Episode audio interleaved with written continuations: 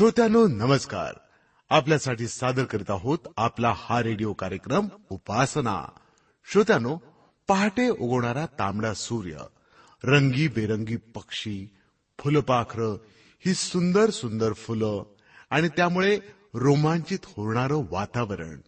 विशाल पसरलेल्या सागरावर नृत्य करणाऱ्या लाटा बघितल्या ना की आमची खात्री पटते. की या सर्व विशाल भव्य सुंदर निर्मितीमागे हात आहे एका महान सृष्टीकर्त्याचा. पण अजून त्याची आमची ओळख झालेली नाही. त्याच्या रूपाविषयी किंवा अस्तित्वाविषयी कितीतरी स्पष्टीकरणं आम्हाला दिली जातात. मग विश्वास ठेवायचा तरी कशावर?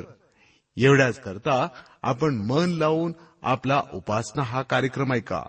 आपल्या प्रश्नांची उत्तर मिळतील. आणि आता आता का नको ऐकायला? एक भक्तिगीत. अशीच राही.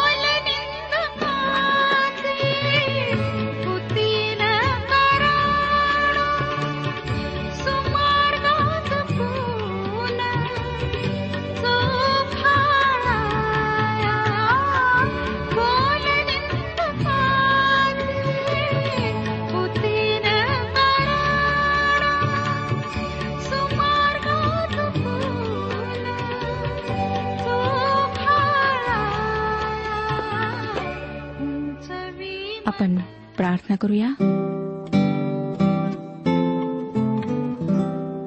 आमच्या प्रेमळ सर्वसमर्थ जिवंत परमेश्वर पिता तू जो पवित्र आहेस स्वर्ग सिंहासनावर विराजमान आहेस ज्याच्या हातात संपूर्ण सृष्टीचा ताबा आहे त्या तुझ्या समोर आम्ही स्वतःला नतमस्तक करीत आहोत. आमच्यामध्ये योग्यता नाही चांगुलपणा नाही. कुठल्याही प्रकारे प्रभू तुझ्याजवळ येण्याकरिता आमच्याजवळ योग्यता नाही. परंतु तू आमच्यावर दया केलीस प्रेम केलंस आपल्या एकुलत्या एक पुत्राला आमच्याकरिता ह्या जगात पाठवलंस. आमच्या पापांची खंडणी त्याच्या पवित्र रक्ताने तू भरून दिलीस. ही तुझी दया आहे. आम्ही तुझे उपकार कसे फेडावे आम्हाला समजत नाही. तुझी स्तुती करण्याकरिता आमच्याजवळ शब्द नाहीत. तरी प्रभू ज्या स्थितीत आहोत त्या स्थितीत तुझ्या समक्ष आलो आहोत. स्वतःला तुझ्या हातात देत आहोत. तू आम्हाला स्वीकार कर. आमच्या सर्व पापांना धुवून काढ. अपराधांची क्षमा कर. आमच्या शरीराला स्पर्श कर मनाला स्पर्श कर. कारण प्रभू आम्ही अपवित्र आहोत. तू पवित्र आहेस. आजच्या वचनाच्याद्वारे आमच्याशी बोल. आमचं मार्गदर्शन कर. जे शारीरिक रूपाने आजारी आहेत प्रभू त्यांना स्पर्श करून पूर्णपणे आरोग्य दे. हो दे प्रभू की आज त्यांच्या जीवनामध्ये तुझ्या पवित्र आत्म्याचं कार्य व्हावं. हे संपूर्ण वेळ तुझ्या पवित्र हातात देत आहोत. तू आमचा शिक्षक हो मार्गदर्शक हो. तुझ्याच प्रिय आणि गोड नावात मागितले आहे. म्हणून तो ऐक. आमेन. श्रोत्यानो ह्या दिवसांमध्ये आम्ही करिंदकरास पहिले पत्र ह्याचं अध्ययन करीत आहोत. सातव्या अध्यायाला आम्ही सुरुवात केलेली आहे आणि पहिल्या दोन वचनांवर थोडक्यात आम्ही विचार केला होता. त्या वचनांवर मी अधिक स्पष्टीकरण आपणाला देऊ इच्छिते. आमच्यासमोर प्रश्न होता की पॉल विवाहित होता किंवा अविवाहित होता? जर तो अविवाहित होता ह्यावर आम्ही विश्वास ठेवतो तर श्रोत्यानो बऱ्याच गोष्टी मग अशक्य वाटतात.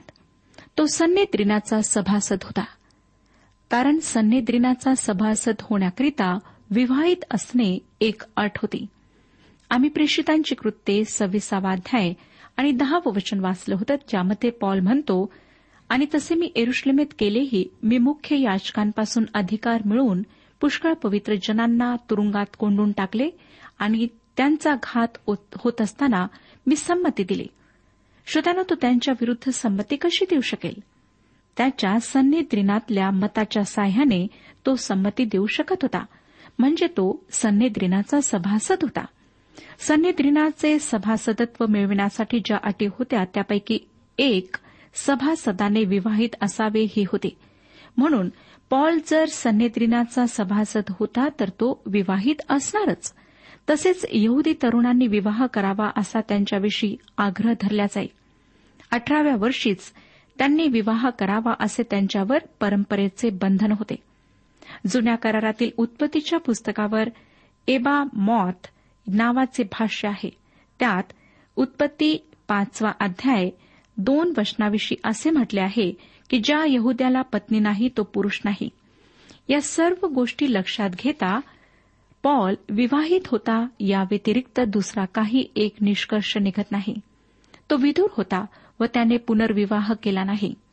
या अध्यायात आपण वाचतो नववा अध्याय पाचव्या वचनात इतर प्रेषित प्रभूचे भाऊ व केफा ह्यांच्याप्रमाणे आम्हालाही एखाद्या ख्रिस्ती बहिणीला लग्नाची पत्नी करून घेऊन तिला बरोबर नेण्याचा हक्क नाही काय? मला वाटतं श्रोत्यानो की ह्या ठिकाणी पॉल म्हणत आहे मला पाहिजे तर मी पुन्हा लग्न करू शकतो. मला तशी परवानगी आहे. परंतु मी तसे करणार नाही कारण ज्या प्रकारची सेवा परमेश्वराने मला दिली आहे त्या सेवेसाठी माझ्याबरोबर तिने फिरावे असे मला वाटत नाही. श्रोत्यानो मला खात्रीपूर्वक वाटतं की पौलाने कोणा सुहृदयी स्त्रीवर प्रीती केली असावी व त्या दोघांमध्ये परस्पर प्रीती असावी कारण तो विवाहातल्या संबंधांविषयी अतिशय हळुवारपणे बोलतो. इफिस्करासपत्र पाचवाध्याय आणि पंचवीसाव्या वचनात तो लिहितो पतींनो जशी ख्रिस्ताने मंडळीवर प्रीती केली तशी तुम्हीही आपापल्या पत्नीवर प्रीती करा. ख्रिस्ताने मंडळीवर प्रीती केली आणि स्वतःच तिच्यासाठी समर्पण केले. श्रोत्यानो त्याच्या कौटुंबिक संबंधांविषयी आम्हाला फारच कमी माहिती आहे. व ज्या आध्यात्मिक सत्यांनी त्याचे हृदय सतत व्यापलेले होते त्यामध्ये वैयक्तिक रुची मिसळण्याचा त्याने कधी प्रयत्न केला नव्हता. मला वाटतं तो विवाहित होता की नाही या प्रश्नाचे उत्तर आपण होकारार्थी द्यायला पाहिजे. स्पष्टीकरण देणाऱ्या बऱ्याच विचारवंतांचे भाष्यकारांचे जे मत आहे त्यानुसार पॉल विवाहित होता. परंतु त्याची पत्नी मरण पावली होती. पॉलाने तिचा उल्लेख कधी केला नाही परंतु त्याच्या वैवाहिक संबंधाविषयीच्या हळूवार बोलण्यावरून मला खात्रीने वाटतं की तो विवाहित होता. आता दुसरी माहितीप्रद गोष्ट मला तुम्हाला सांगायची ती ही की या अध्यायाचा अभ्यास करताना आम्हाला तत्कालीन करिंत कसे होते ते समजून घ्यायला पाहिजे. तसे जर केले नाही तर आपण सहज हा गैरसमज करून घेऊ शकतो की पॉल वैवाहिक स्थितीपेक्षा अविवाहित स्थितीला अधिक महत्त्व देतो. श्रोत्यानो तो जे बोलत आहे ते समजण्यासाठी करिंथाची स्थानिक परिस्थिती समजून घ्यायला पाहिजे. आता या अध्यायातल्या पहिल्या दोन वचनांकडे पुन्हा लक्ष द्या. करिंदकरास पहिले पत्र सातवाध्याय पहिली दोन वचने.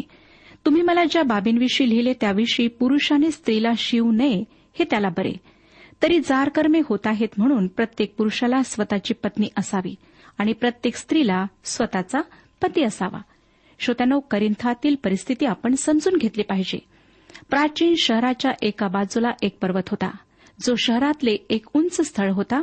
त्याचे अॅक्रो कॉरिंथस असे नाव होते व संपूर्ण शहरावर जणू या उंच स्थानाचा दरारा होता. त्या स्थानावर कळसावर अॅफ्रोडाईट या देवतेचे मंदिर होते आणि एखाद्या काळ्याकुट्ट ढगाप्रमाणे हे मंदिर या शहरावर जणू वर्चस्व करीत होते. आता त्या ठिकाणी धर्मयुद्धातल्या योद्ध्यांच्या किल्ल्याचे अवशेष आहेत. जेव्हा ते तिथे आले तेव्हा त्यांनी अॅफ्रोडाईट देवतेच्या मंदिराचे दगड किल्ला बांधण्यासाठी वापरले. हे मंदिर इतर मूर्तीपूजकांच्या मंदिरासारखे होते व लैंगिक सुख हा या मंदिराचा धर्म होता. त्या ठिकाणी हजार तथाकथित कुमारिका जोगिणी होत्या. त्या देवीला वाहिलेल्या होत्या. त्या मंदिरामध्ये मदिरा मदिराक्षी व अन्न उपलब्ध होते. त्या वाहिलेल्या जोगिणी जोगिनी नसून वेशा होत्या व धर्माच्या नावाखाली लैंगिक सुखाचा प्रचार त्या ठिकाणी होत असे. हे प्रसिद्ध ग्रीक तत्ववेत्ता प्लेटो याचे तत्वज्ञान होते. श्रोत्यानो या संस्कृतीतली अनैतिकता लोक विसरतात. त्यानंतर आपल्या लक्षात येते की रोमी विश्वामध्ये स्त्री मालमत्तेप्रमाणे होती. ती काम करणारा एक घोडा होती. सहसा एका माणसाला अनेक पत्नी असत. एकजण त्याच्या स्वयंपाकाची जबाबदारी घेई दुसरी त्याच्या संपूर्ण घरादाराची आणि तिसरी कपड्यांची जबाबदारी घेई त्यांच्याशी असलेल्या वैवाहिक संबंधांमध्ये लैंगिक सुखाला दुय्यम स्थान होते कारण श्रोत्यानो पुरुष मंदिरामध्ये असलेल्या सुंदर तरुण जोगिनींकडे जात असत व त्या ठिकाणी ते फलोत्पादकतेचा सण साजरा करीत. त्या ठिकाणी हेच सर्व चालत असे. पॅलेस्टाईनमधली बेडोईन जमातीमध्येही हीच गोष्ट आजही आढळते. बहुपत्नीत्व त्यांच्या दृष्टीने व्यावहारिक आहे. एक पत्नी मेंढरांची काळजी घ्यायला दुसरी आपल्या नवऱ्याबरोबर तो जेथे जाईल तेथे त्याच्यासह भटकण्यासाठी आणि तिसरी त्यांच्या राहण्याच्या ठिकाणी घराची काळजी घ्यायला जेथे थोडीफार फळझाडे असत. या जमातीतल्या पुरुषाला कमीत कमी तीन पत्नी असायलाच पाहिजेत असे वाटते. अशा पार्श्वभूमीवर पॉल विवाहाची झालेली पायमल्ली दूर करून विवाहाला उंच करीत आहे. आणि तो करिंदकरांना सांगतो की त्यांच्या विधर्मी शेजाऱ्यांप्रमाणे त्यांनी राहू नये. प्रत्येक पुरुषाला स्वतःची बायको असायला हवी व प्रत्येक स्त्रीला स्वतःचा पती असायला हवा. पॉलाने रोमी साम्राज्यामध्ये स्त्रीला दिलेला गुलामगिरीचा दर्जा नाकारून तिचे समाजातले स्थान उंचावले. त्याने स्त्रीला तिच्या हक्काचे स्थान पुन्हा मिळवून दिले.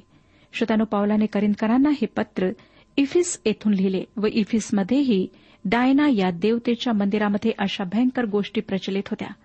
इफिस्करास पत्र पाचवाध्याय पंचवीसाव्या वचनात पॉल लिहितो पत्नींनो जशी ख्रिस्ताने मंडळीवर प्रीती केली तशी तुम्हीही आपापल्या पत्नीवर प्रीती करा.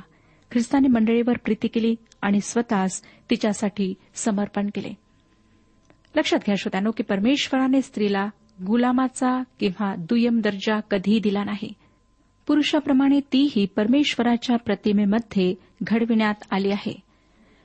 पौलाने बायकांना आपल्या पतीच्या आज्ञेत राहायला सांगितले.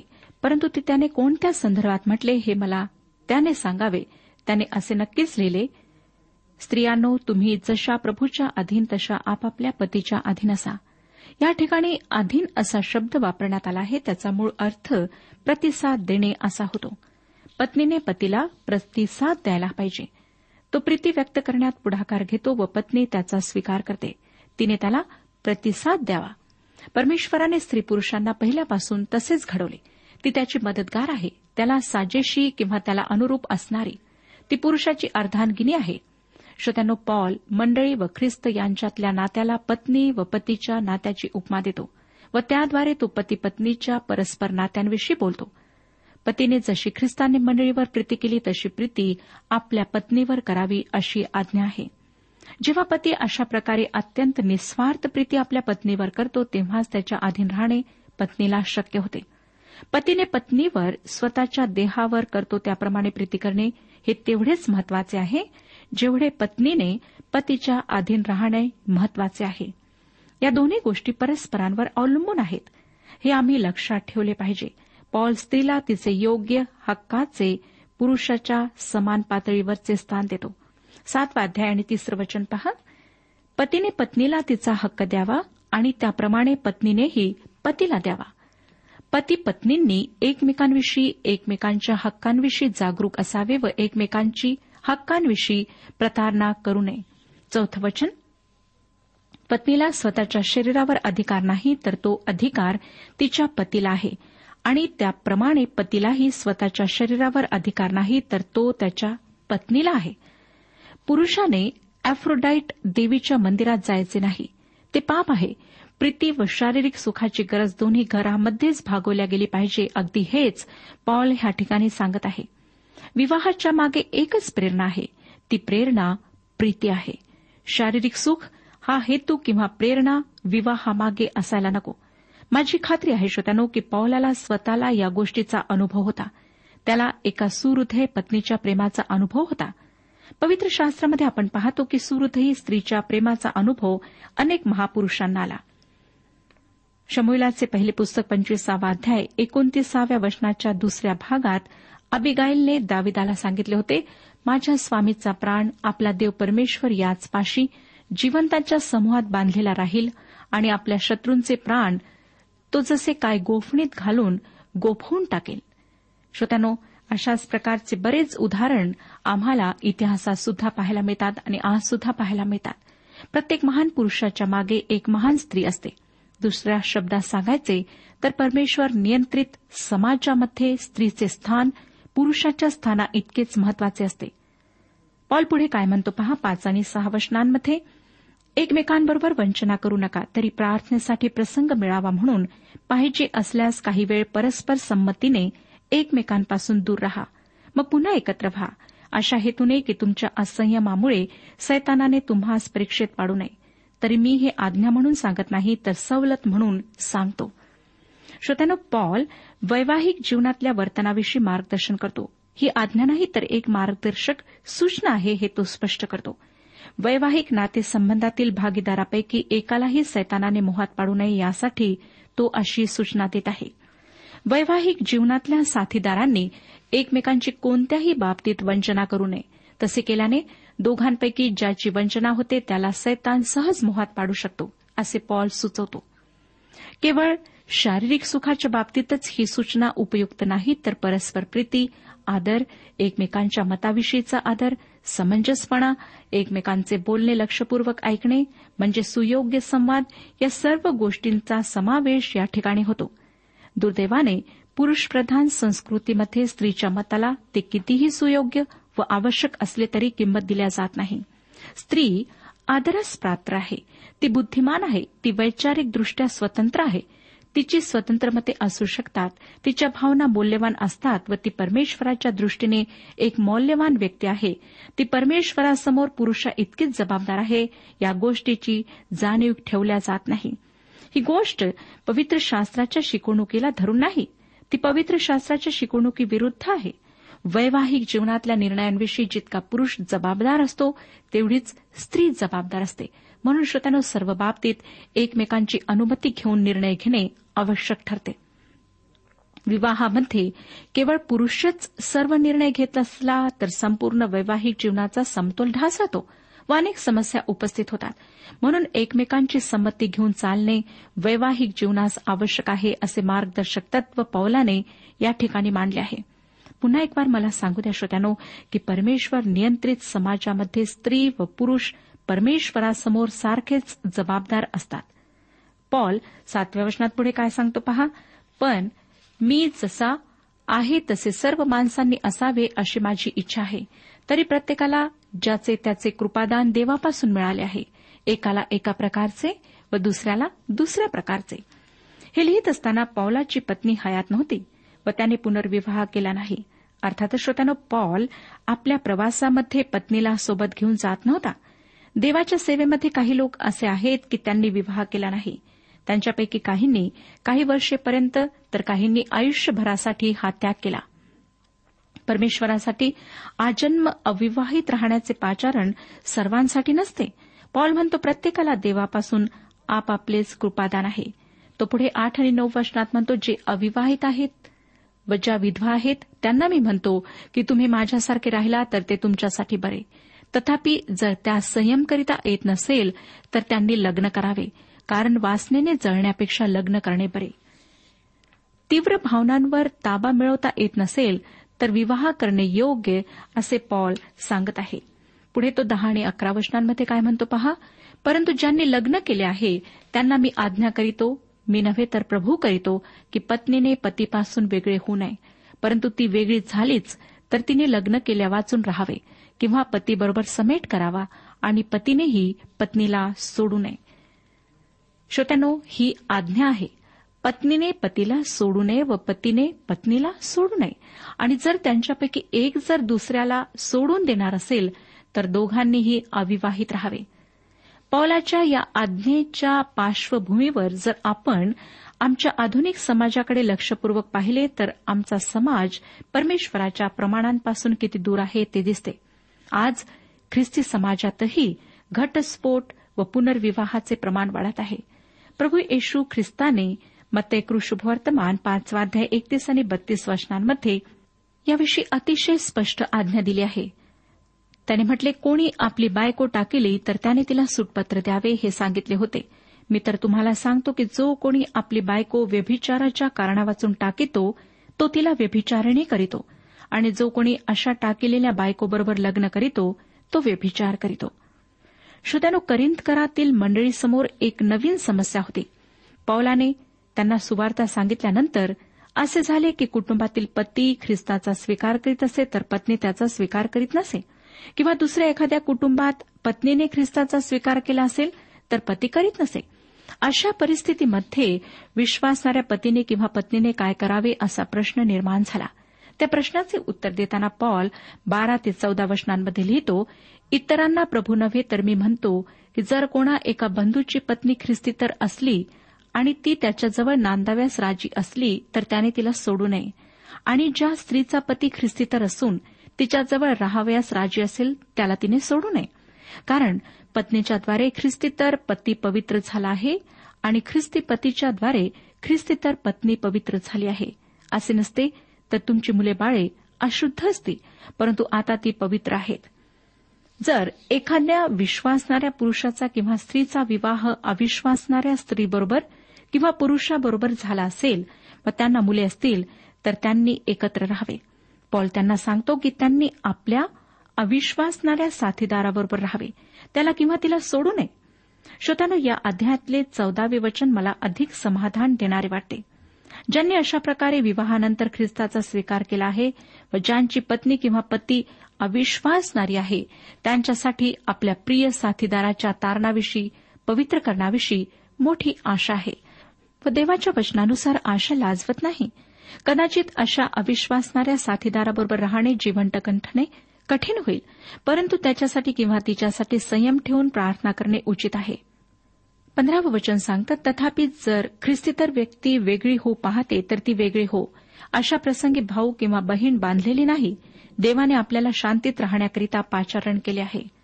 जर अविश्वासणारा आपल्या विश्वासणाऱ्या साथीदाराला सोडून जात असेल तर गोष्ट वेगळी. मग विश्वासणारा पती किंवा विश्वासणारी पत्नी मोकळी राहते. सोळावं वचन कारण हे पत्नी तू आपल्या पतीला तारशील किंवा नाही हे तुला काय ठाऊक? हे पते तू आपल्या पत्नीला तारशील किंवा नाही हे तुलाही काय ठाऊक? हे विश्वासणाऱ्या पत्नीचे ध्येय असावे. मला कित्येक विश्वासणाऱ्या बायका माहीत आहेत की ज्यांचा अविश्वासणाऱ्यांशी विवाह झाला व त्यांना ख्रिस्ताकडे वळविण्याचा प्रयत्न केला. ज्याचा अविश्वासणाऱ्या स्त्रीबरोबर विवाह झाला त्या पुरुषाचेही हेच ध्येय असायला हवे. परंतु या ठिकाणी हे लक्षात ठेवायला पाहिजे श्रोतानो की जाणून बुजून देवाच्या वचनाविरुद्ध अविश्वासणाऱ्याशी विवाह करणाऱ्यांना हे लागू पडत नाही. अर्थात अशा परिस्थितीमध्ये आपल्या अविश्वासणाऱ्या साथीदाराला प्रभू येशूकडे वळवणे हे त्याचे किंवा तिचे मुख्य ध्येय असायला हवे. सतरावं वचन तर जसे प्रत्येकाला प्रभूने वाटून दिले आहे जसे प्रत्येकाला देवाने पाचारण केले आहे तसे त्याने चालावे. आणि ह्याप्रमाणे मी सर्व मंडळास नियम लावून देतो. ज्या स्थितीमध्ये विश्वासणारे आहेत त्याच स्थितीत त्यांनी राहावे असे पॉल सांगतो. त्यांनी सुवार्ता ऐकल्यावर आणि तिचा स्वीकार केल्यावर आपल्या विवाहित पतीला किंवा पत्नीला सोडू नये. जर त्यांचा अविश्वासणारा साथीदार त्यांना अनुमती देत असेल तर त्यांनी त्या विवाहातच टिकून राहावे. नंतर अठरा ते वीस वचने सुंत झालेल्या कोणा मनुष्याला पाचारण झाले काय? तर त्याने सुनता न झालेला असे होऊ नये.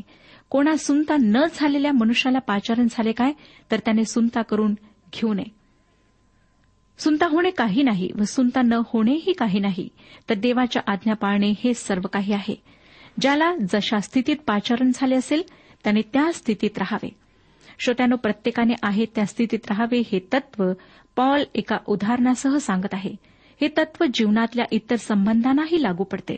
उदाहरणार्थ जर तुमचे धर्म परिवर्तन झाले असेल तर तुम्ही सुनता झालेल्यांपैकी आहात.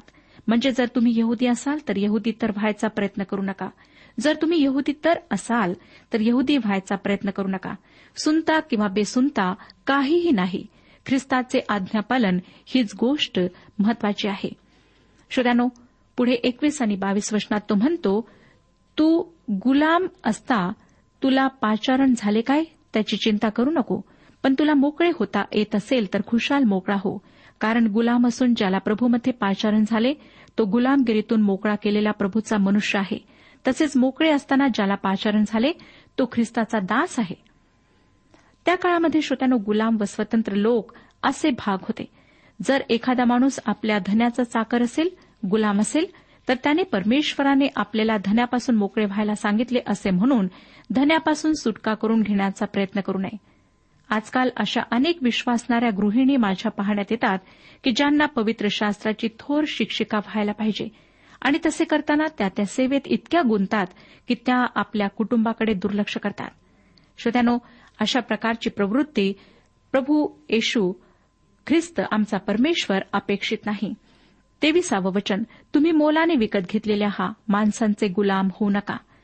तुम्हाला पापाच्या दास्यातून ख्रिस्ताच्या निर्दोष व पवित्र रक्ताने खंडणी भरून सोडविण्यात आले आहे. म्हणून माणसाचे दास होऊ नका. चोवीसावं वचन बंधुजन हो ज्या स्थितीत कोणाला पाचारण झाले असेल त्या स्थितीतच तो देवाजवळ राहो. म्हणून श्रोत्यानो जर आपणाला प्रभूच्याद्वारे पाचारण झालेले आहे तर त्याच्या आज्ञा पाळा आणि त्याच्यामध्ये टिकून रहा. परमेश्वर आपला सर्वांस आशीर्वाद देऊ आजच्या उपासना कार्यक्रमात परमेश्वराच्या जिवंत वचनातून मार्गदर्शन आपण ऐकलं. आजच्या या वचनातून आपणास काही आशीर्वाद मिळाला असेल यात काही शंका नाही. सुदैव जीवनविषयक काही शंका असल्यास किंवा काही प्रश्न असल्यास किंवा काही प्रार्थना निवेदन असल्यास पत्राद्वारे आम्हास अवश्य कळवा. आम्हाला अगदी आनंदच होईल. पत्र व्यवहारासाठी आमचा पत्ता लिहून घ्यावा. कार्यक्रम उपासना पोस्ट बॉक्स क्रमांक एक शून्य दोन बेझनबाग नागपूर पिनकोड क्रमांक चार चार शून्य शून्य शून्य चार. आमचा ईमेल अॅड्रेस आहे Marathi T T B at radio eight eight two dot com. Email address पुन्हा एकदा ऐका. Marathi T T B at radio eight eight two dot com. बरं तर आता इथंच थांबूया कारण आपल्या कार्यक्रमाची वेळही संपत आलेली आहे. पुन्हा आपली भेट आपल्या पुढल्या कार्यक्रमात तोपर्यंत नमस्कार.